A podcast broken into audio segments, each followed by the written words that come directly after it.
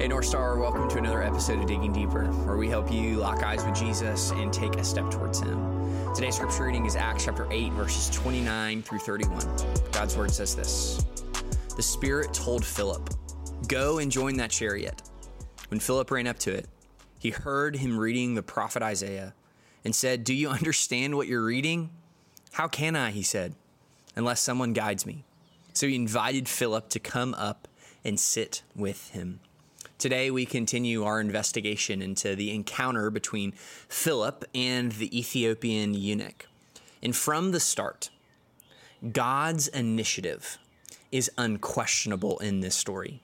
Immediately in verse 26, we are told that an angel of the Lord spoke to Philip and instructed him to head to the desert road that stretches between Jerusalem and Gaza. Philip ends up on this road only by God's initiative. God leads, prompts, and guides all throughout this text. And his leadership is even explicitly stated again in Acts 29 and in Acts 39. So may this serve as a challenge to us today. Who is leading the charge of your day? Whose desires is in the driver's seat? Is it you? Is it someone else? Or is it the Holy Spirit of God? How we answer this question determines whether or not Jesus is truly Lord in our life, or if he's just the, on the journey with us to carry our stuff, just to make the load a little lighter. Further, it is worth noting here that the Holy Spirit is, is a person, not a force, an energy, or a feeling.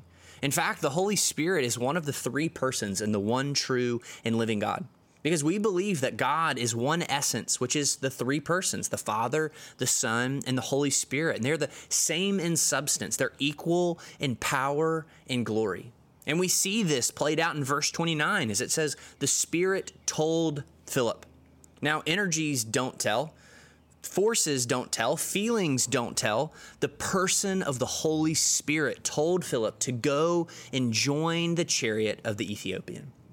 Now, the Holy Spirit moves in the life of the believer, in the li- in our lives, by illuminating biblical truth, by heightening our awareness of personal sin, by stirring our affections for God.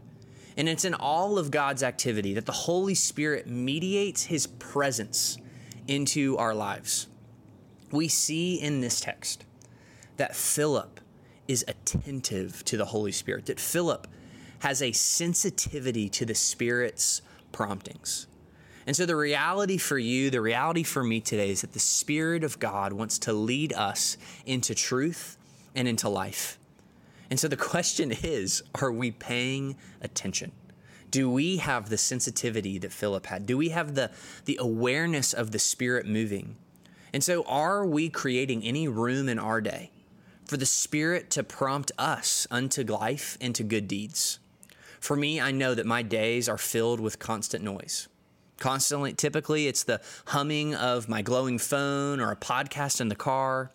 There are few moments of quiet in which I'm able to be fully attentive and aware of the Holy Spirit. So today, let's let's challenge one another. Let's be attentive. Let's let's turn down the volume of the world in order to turn up our ability to listen to God's Spirit. So let's be a people who allow the Holy Spirit to take initiative in all things. Let's pray. Our Father, we thank you for your word.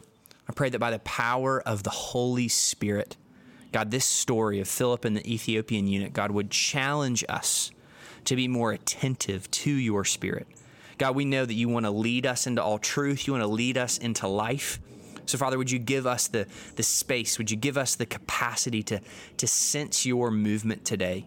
And may we have the courage to be obedient and say yes. Father, we pray this today through the Son and by the Spirit. Amen.